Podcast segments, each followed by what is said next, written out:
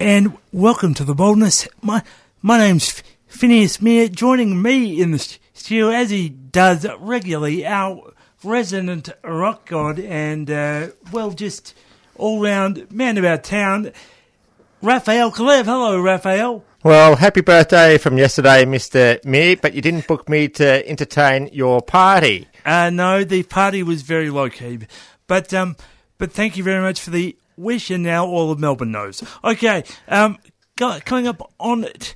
Uh, well, for, before we do that, I've got to t- tell you that the boldness is all about not ju- just waiting for your human rights, but demanding them.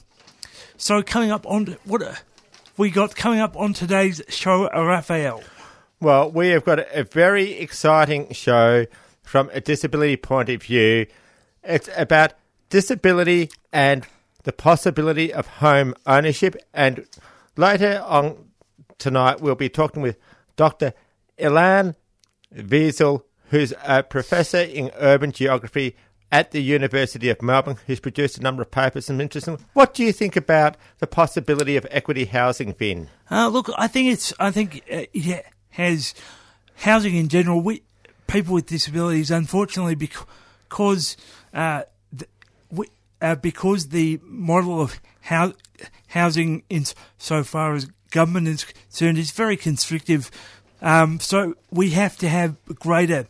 Um, we have to really look at be more be more proactive with options. Um, the NDIS is a good way of doing that, but people themselves also need to be proactive in terms of a what type of housing they're looking for, and and then trying to make that happen. And uh, one such way of doing it is sh- shared shared uh, or sh- shared equity, and I think it's really worth looking into. And uh, hopefully, if- I believe that we might have Dr. Ilan Wiesel just about on the line. Are you there, Dr. Wiesel? I am. Hello. My name's Rafael. How are you doing tonight? Hi, Rafael. Very good. Thanks for calling. Now, Dr. Wiesel, what actually is equity housing and what does it mean? Uh, okay, so the, the term shared equity, or I often use the term shared ownership, it, it's sort of an umbrella term for quite a few models, but what's, uh, I guess, the common uh, element in all those different types of housing models is that it's a partnership in the ownership of the home. There are two partners. One would be the person and the owner, and then there'll also be an equity part, partner. That's not a person, that would be an organization. It could be the state, it could be a not for profit organization, it could even be uh, a bank. Uh, so the equity partner and the person, uh, they both contribute to purchasing uh, a home. And then they share ownership, and it could be uh, a different type of split. It could be 25% for the person and 75% for the equity partner, or 50 50, or, or the or 75 for the person, 25 for the equity partner.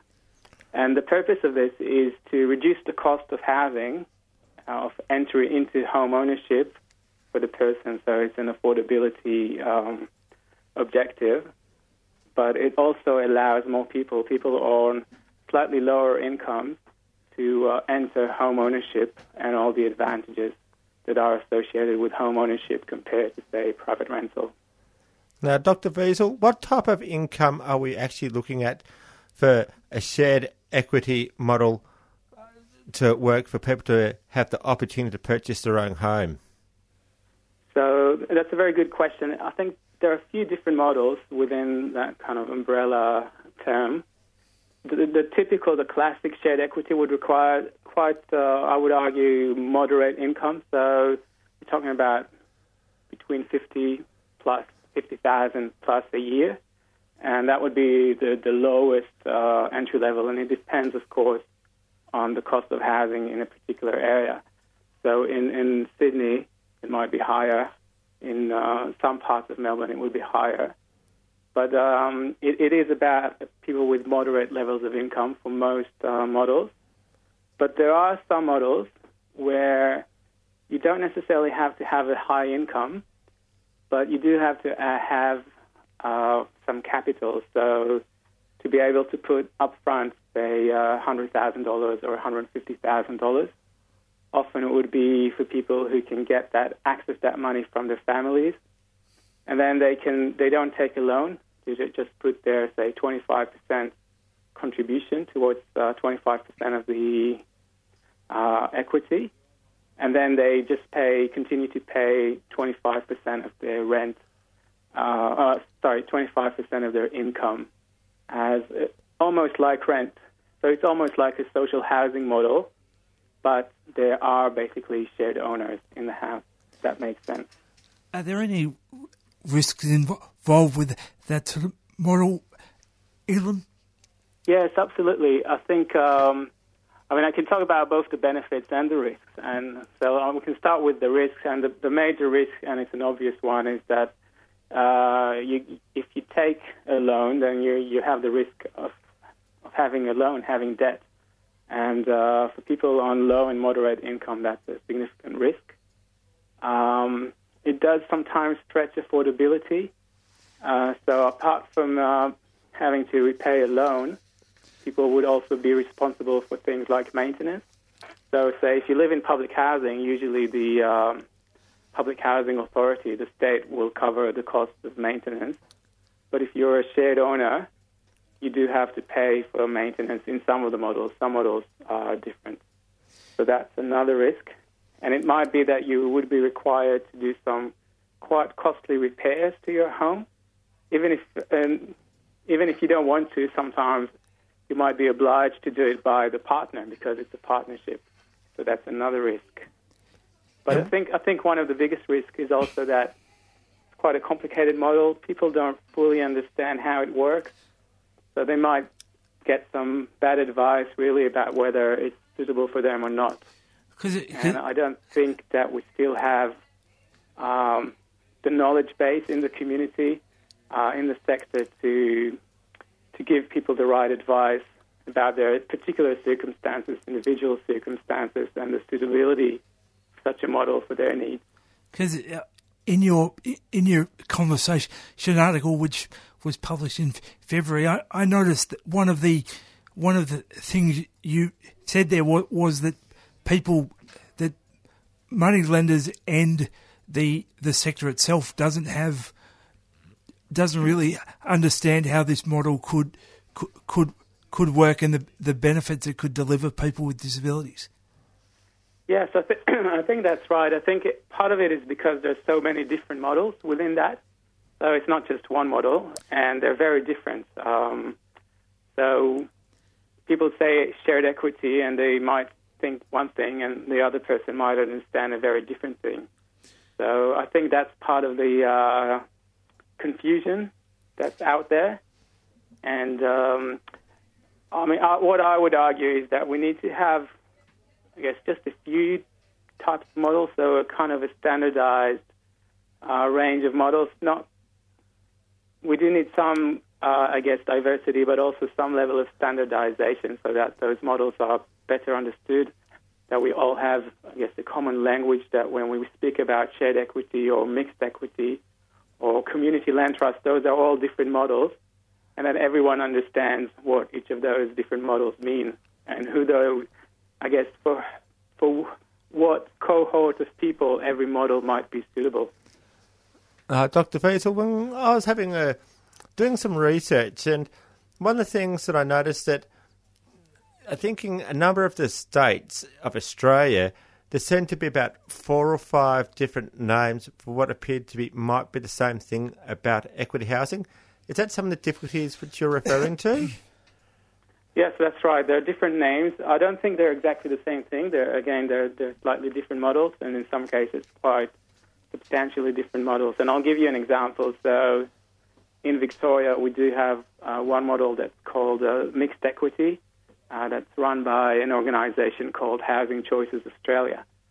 So, in that model, uh, usually people will only pay 25% of their income uh, on, and they don't usually take a loan.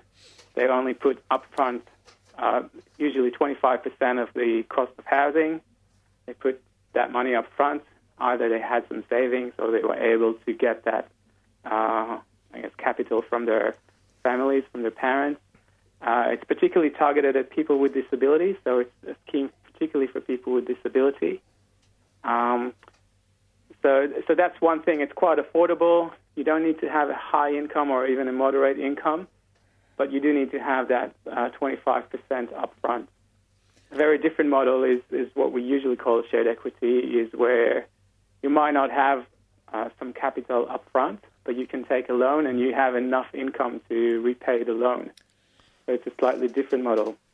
Does So the- yes, I, I agree. There are different models, different names used uh, without much, uh, I guess, consistency there. So I think the, one of the first things that need to be done in order to make this scalable, a scalable model that will serve more people, is to create some some level of standardization and consistency, so that we all understand um, what we are talking about. And what, does there need to be more people, or more, more both either, um, either uh, social social housing tr- trusts or uh, or co-ops uh, and and other organisations offering these different models of housing?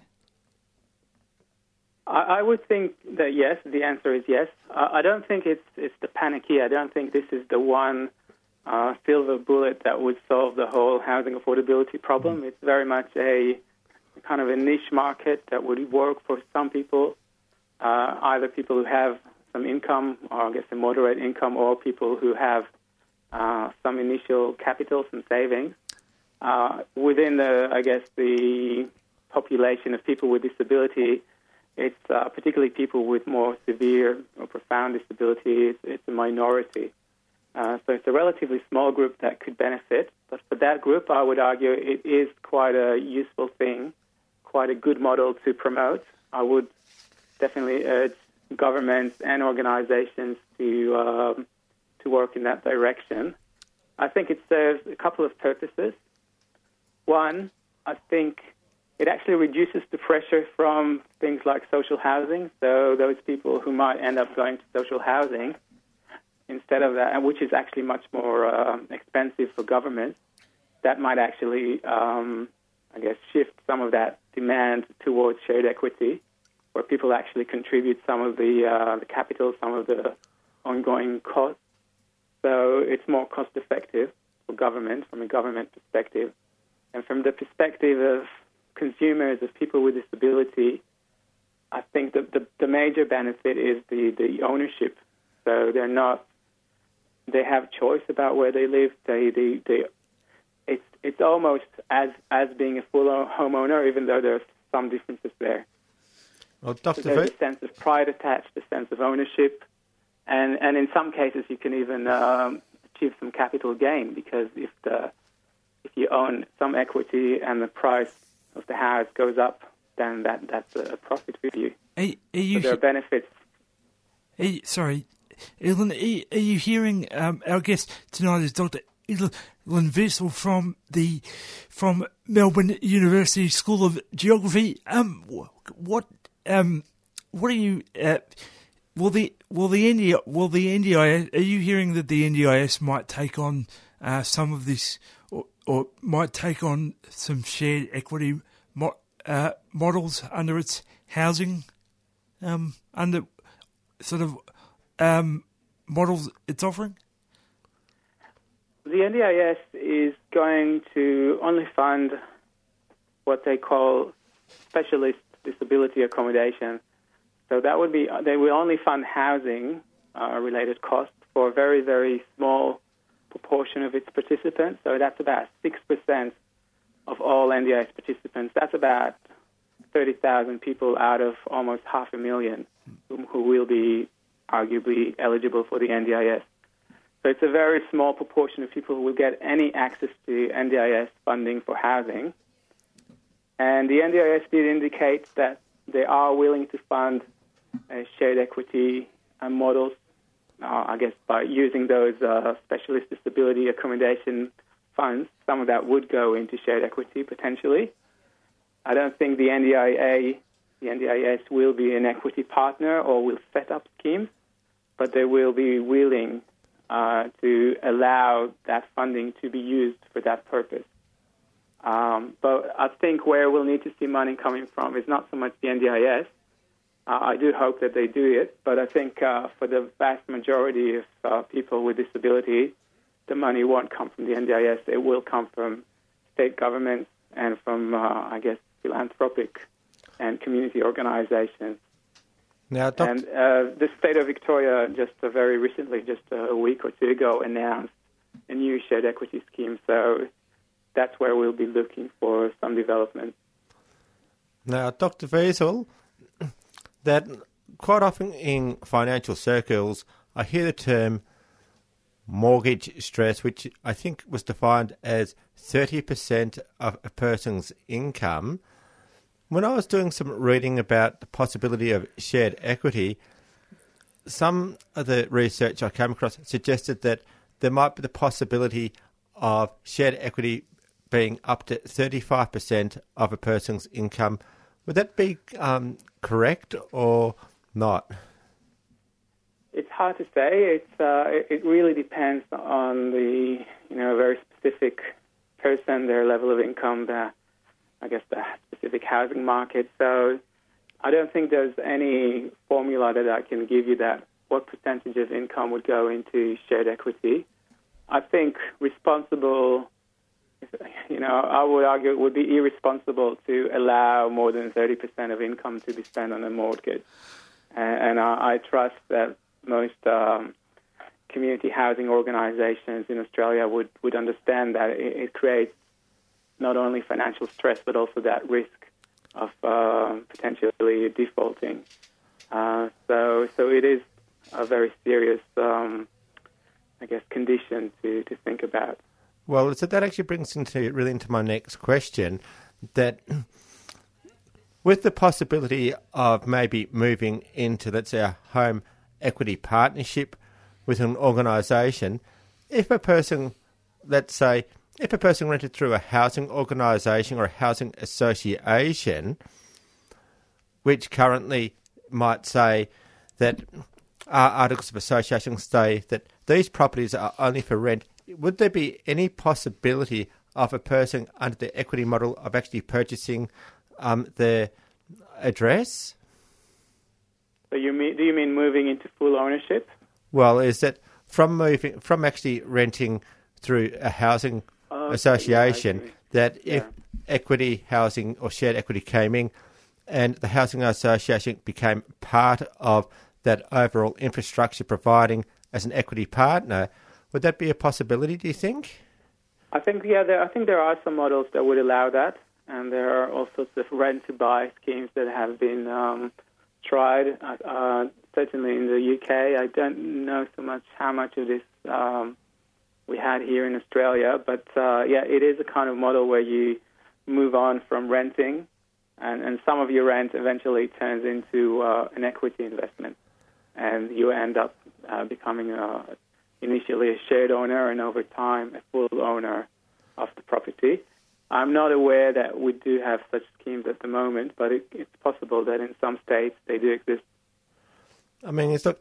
All I was doing is that I it's just actually floating a possibility that because, um, as an alternative to, let's say, Ministry of Housing places, I think there was also another waiting list for housing associations, and the housing associations may have a charter to provide opportunities for people in the community that do rent through them, and possibly they might have the foresight to say, well, if we are really a not for profit organisation, we may like to extend our base or mandate to actually give people who are actually renting the opportunity to purchase the home in order to be a shared equity and be very progressive? Uh, I, I think that that could happen. I, I don't know that it is already happening, but I think it could happen. I, I wouldn't want it to be. Uh, I wouldn't recommend it being uh, a compulsory program. Uh, there's a risk uh, in, in kind of uh, pushing people into um, ownership, even if it's not the right model for them. And there are benefits to, to being, a, I guess, a social renter as opposed to being an owner, and uh, I guess in terms of risks. Uh, so I, I, would, I guess, caution against it being uh, certainly a compulsory requirement from tenants. I would also be a bit worried about um, potential loss of uh, social housing stock. So we don't want to lose social housing. As I said, the, the majority of people with disability, uh, especially those who are the majority of people with disability who are eligible or will be eligible for the NDIS are low income. So for most of them, shared equity will not really be an option. So we want to make sure there still is enough social housing for those. And if we uh, transform existing social housing into kind of rent to buy or shared equity, uh, there's a risk that we're uh, losing that really important stock that we have. So I would like to see more shared equity but not at the expense of social housing. For people who are looking at shared equity as an option, what advice would you give them? Uh, the first advice would be to make sure that it is the right model for them in their very specific financial circumstances. Uh, so actually having either the income to uh, support, uh, I guess, the service alone, or enough capital that they can access either their own savings or help from families to uh, to enter that scheme. Uh, so just to make sure that they can actually uh, afford it, um, to think whether it is the best investment for them. So it might be that even if they have enough capital, it still might be a much better investment for them to to invest it somewhere else. So for that, I can't give, uh, I guess, specific advice. It's really about personal circumstances and finding the right advisor to give that financial advice to people, whether you know how to actually invest their capital in the most, uh, I guess, uh, in the best way. Well, Dr. Faisal, well, Dr. Faisal, what about when a person is renting a going to go for shared equity? About how would they? Who pays for the finance? uh, the legal advice for this? Sorry, could you repeat the question again? Who actually pays for the legal advice for setting up the documents that are required um, to draw up a partnership between an equity partner and a person that may be renting or buying, I should say? Um, I think in many cases you could get some uh, advice from the uh, community housing organisation that might be your partner.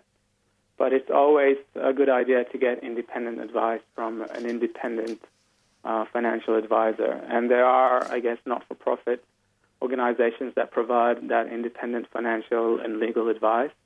And I think it's, it's always safer to, to go to someone who has no interest in, in, the, in the no financial interest in the investment.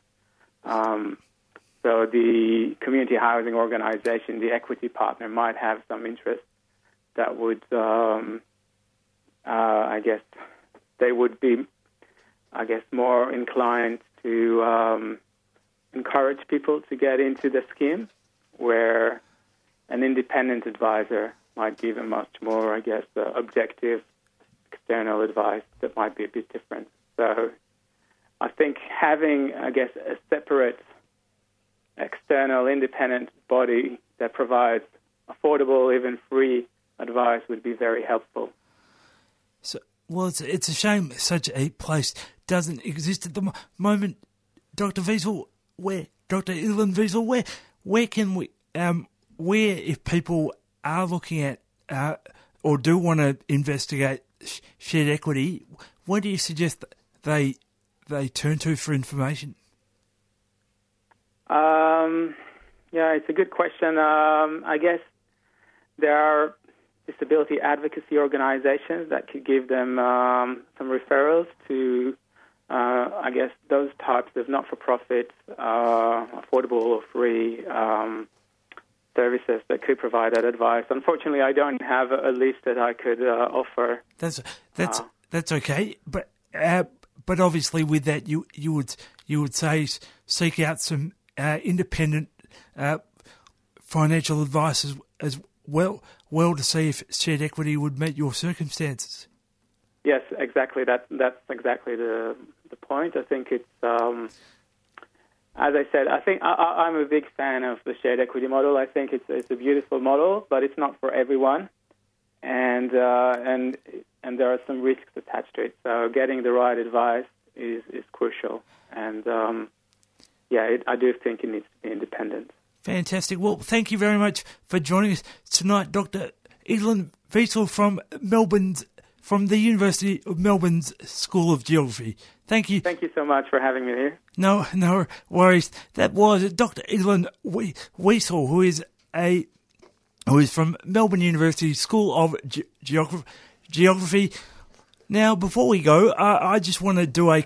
I just want to mention that uh, I'd, I'd really like to recommend, if people haven't seen it, recommend you watch the watch Four Corners on Monday, or you can't from Monday. You can watch it on iView. Uh, it was in relation to um, disability, neglect, and abuse, and I think it is. Um, it's about about time that the federal government actually stepped up and and re-looked at having a royal commission because uh, some of the, the abuse detailed within that four corners docu- four corners uh, expose of the of the uh, of the di- disability sector and and abuse going on within it really does n- warrant further investigation. And as Australians, we shouldn't we shouldn't p- put up with it. It's a bit of a national shame. And so, if you can uh, watch that, and also if if you feel so inclined, lobby your local MP about uh, just having a re- rethink about the the uh, Royal Commission. That would be fantastic. Anyway, time for us to go. Uh, Raphael, what track are we going out on? Well, And first- when's our next show? Well, our next show is on the 18th of April. And first of all, we've got the 3CR subscriber drive 9419 8377 if you'd like to uh, subscribe. We're going to go out with a track. It's going to be called My Home Attendant by Four Wheel City, chosen by our trusty panelist, the Techno Whiz King, Andy Britt. For, and we're going out with My Home Attendant. Tamil Voices is up next. Stay listening, and we're back on the 18th of April. See you later, guys.